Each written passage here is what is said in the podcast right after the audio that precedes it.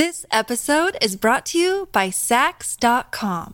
At Saks.com, it's easy to find your new vibe. Dive into the Western trend with gold cowboy boots from Staud, or go full 90s throwback with platforms from Prada. You can shop for everything on your agenda, whether it's a breezy Zimmermann dress for a garden party or a bright Chloe blazer for brunch. Find inspiration for your new vibe every day at Saks.com.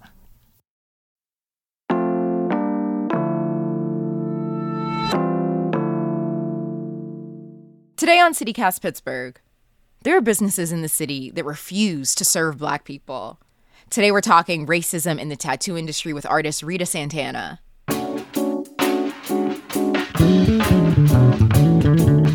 It's Monday, December 5th. I'm Morgan Moody, and this is CityCast Pittsburgh.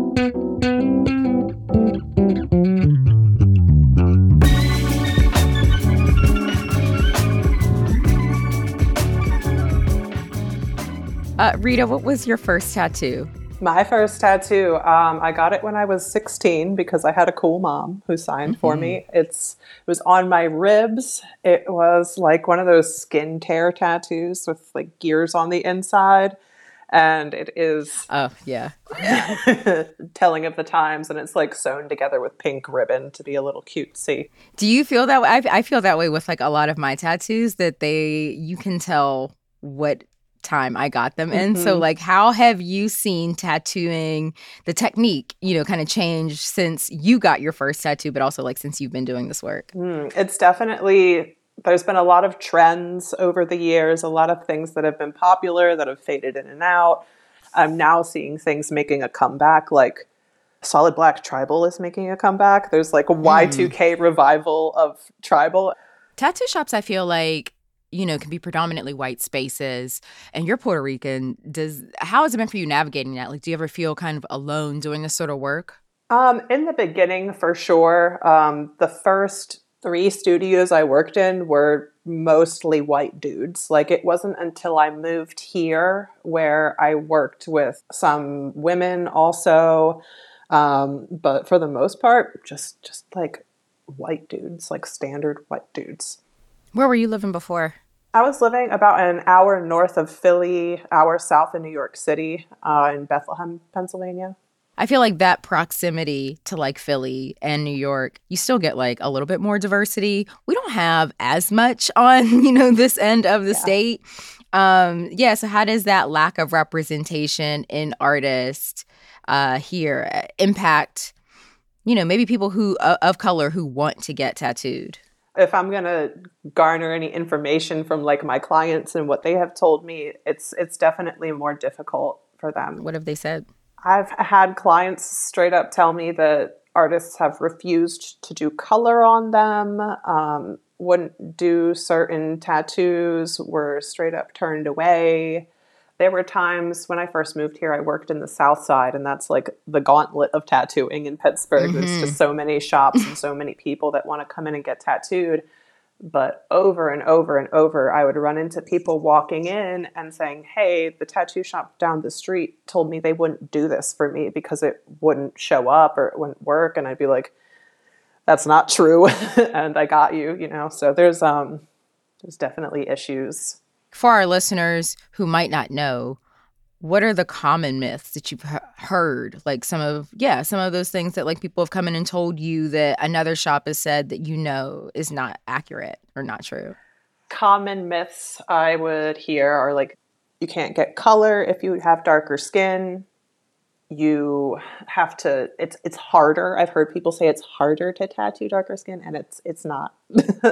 um, a lot of artists just like blaming the client's skin for their lack of skill or lack of desire to expand their skill sets. What would even get someone, get an artist to say that it could be more difficult? You know, I I, I don't even understand uh, the reasoning behind that. There's like I will not deny people things that they want in a tattoo, but I will advise them on certain things. Like mm-hmm. Mm-hmm if you have super dark skin and you want a bright yellow tattoo, might not be as bright yellow as it would look on someone who is pale as hell, you know, like it's it's going to look different. It's going to settle differently. So it's just about managing the expectations of the client of what the healed result is going to look like because a lot of the representation in tattooing and how tattoos heal are seen on white skin. Um, mm-hmm. And um, the one thing I would tell clients to kind of give them a perspective on how to envision what their tattoo would look like is to think of like watercolors.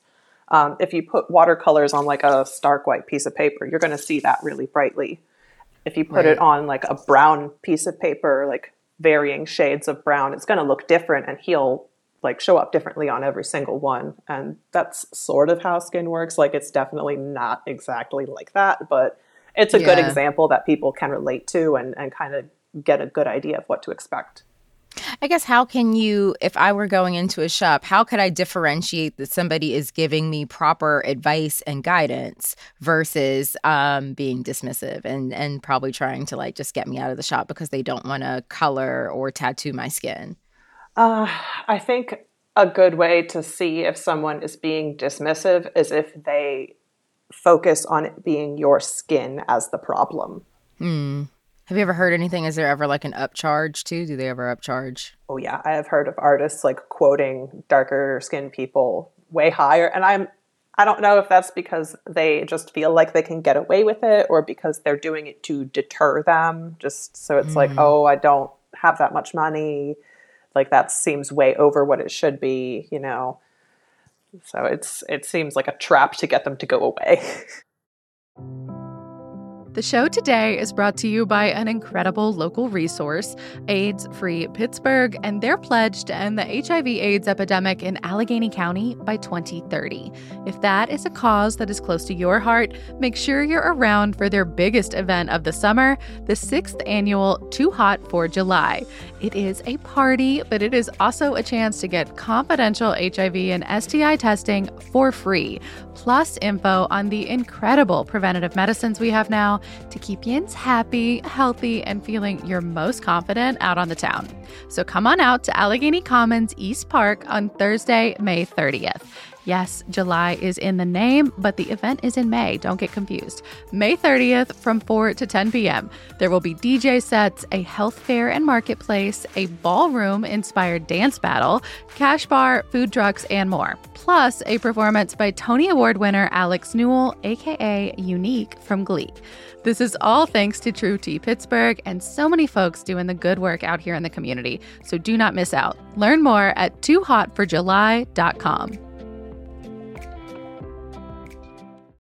This episode is brought to you by Saks.com. At Saks.com, it's easy to find your new vibe. Dive into the Western trend with gold cowboy boots from Staud, or go full 90s throwback with platforms from Prada. You can shop for everything on your agenda whether it's a breezy Zimmermann dress for a garden party or a bright Chloe blazer for brunch, find inspiration for your new vibe every day at Saks.com. What have you done in your career to make tattooing more inclusive? Uh, yeah, for everyone. A couple things. Uh, currently, and for the past couple years, I've been offering color tests to clients free of charge.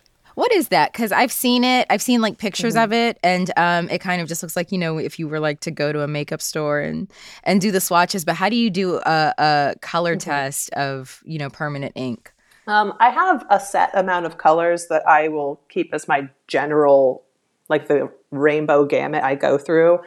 But when people come in and they have specific colors that they want to see, I'll ask them like, "What do you want to see? What is it that you want to see ink wise on your skin to see how it will heal. I mean, it's it's a very tiny tattoo. It's just like a it is like a little swatch of color. So you're not getting the full picture like you would of like a full detailed full on tattoo, but it's a good frame of reference for people to see just how some colors would heal. And I've even had clients get color tests and be like, all right, I mean, I saw how it healed. I don't really like how blue looks on me, so I've decided mm-hmm. to go mm-hmm. with something different. So it gives people an option to see what is possible and what it looks like.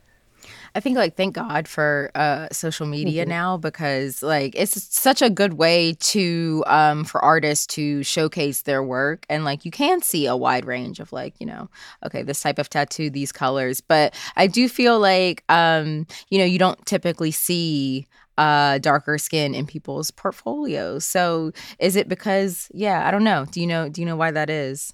I mean to to put it simply and and forwardly, I think it's just people having internalized bias and racist and colorist ideologies on what they think their portfolio should look like and what will look good in their portfolio. So that's like mm. I try to showcase that and like I have included on my page like a highlight reel of tattoos I've done on darker skin just so that way it's like it's easy, it's right there. If you're coming to my page to see the work I've done on darker skin, you can just click on the highlight and go through and see rather than scrolling through and trying to hunt anything down. I just want to make it accessible for people. Yeah, that's helpful.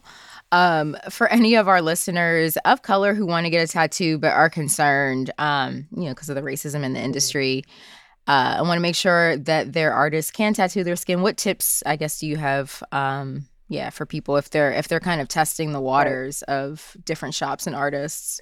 Uh, I would suggest looking at portfolios, um, looking at portfolios of artists, making sure that they do have dark skin in their portfolio, and making sure they have healed pictures of dark skin in their portfolio because that's extra important. I feel like a lot of the time, because there's this strange myth notion that it's harder to tattoo darker skin, a lot of tattooers will go harder than they need to and end up scarring people pretty badly and like hmm.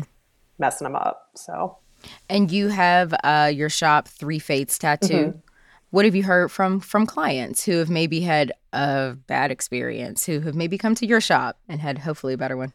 yeah, um, I've definitely gotten very grateful and happy reviews from people that are, you know, stoked that this is a thing that exists that I do for people. And a lot of the time it turns into bigger full on pieces because they see that, you know, it is possible and they can get tattooed and feel safe in an environment where they're putting their bodies on the line for permanent artwork for them. Yeah. Mm. I think in general, tattoo artists need to start doing their jobs and tattooing everybody and making it accessible for everybody to get tattooed. Um, and that doesn't necessarily mean like if you don't feel comfortable or don't feel like you would do it well that you should jump into it and like mess people up like there's mm-hmm. a pretty strong community of tattooers in Pittsburgh and I think a lot of them are pretty open to to giving advice and and helping people along the way so it's like help is there if you ask for it. Like it's it's not a very closed mouth community in my experience. Like you can you can talk to your community and kind of push it in the direction of not doing this dated messed up stuff to clients. Yeah. Rita Santana is a non binary tattoo artist and co owner of Three Fates Tattoo Studio. Thank you so much for joining us today, Rita. Yeah, you're welcome. Thank you for having me.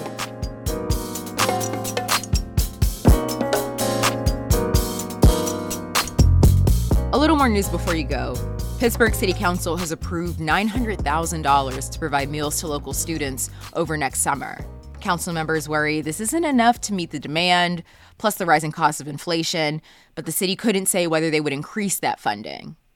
And the Allegheny Riverfront Park is getting a makeover thanks to $1.9 million in state grants. Riverlife's vision of connecting the Andy Warhol Museum on the North Shore and the Cultural District in downtown could come true. If you want to say on what this prominent promenade will turn into, you can give your two cents. A workshop will be held this Wednesday at the Byham Theater. We'll include a link to register in our show notes.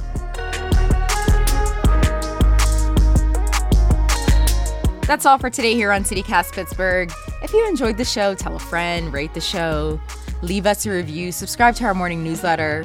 We'll be back tomorrow morning with more news from around the city, so we'll see you then.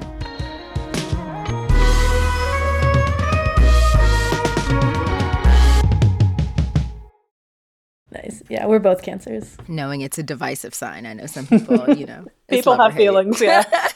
people have feelings. It's fine.